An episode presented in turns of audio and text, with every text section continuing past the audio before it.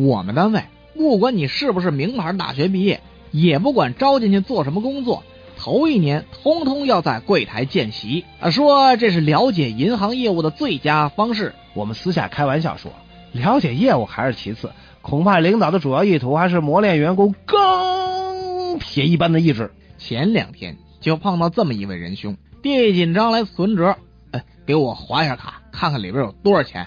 我把卡里面还有多少钱告诉给了他，他嗓门立马提高了八度。啊，为什么只有这么点钱？我没提过呀。你看啊，某年某月某日提过一笔钱的，呃，不是我提的，哎，谁提的？谁提的？呃、这啊，也不管了，不管了，你你给我把这个钱全部都提出来，我不要放在你们银行了。搞什么呀？这钞票越放越少啊！那么，请您输入密码。他埋头一通按，显示密码错误。啊，我的密码没改过呀，怎么会错了？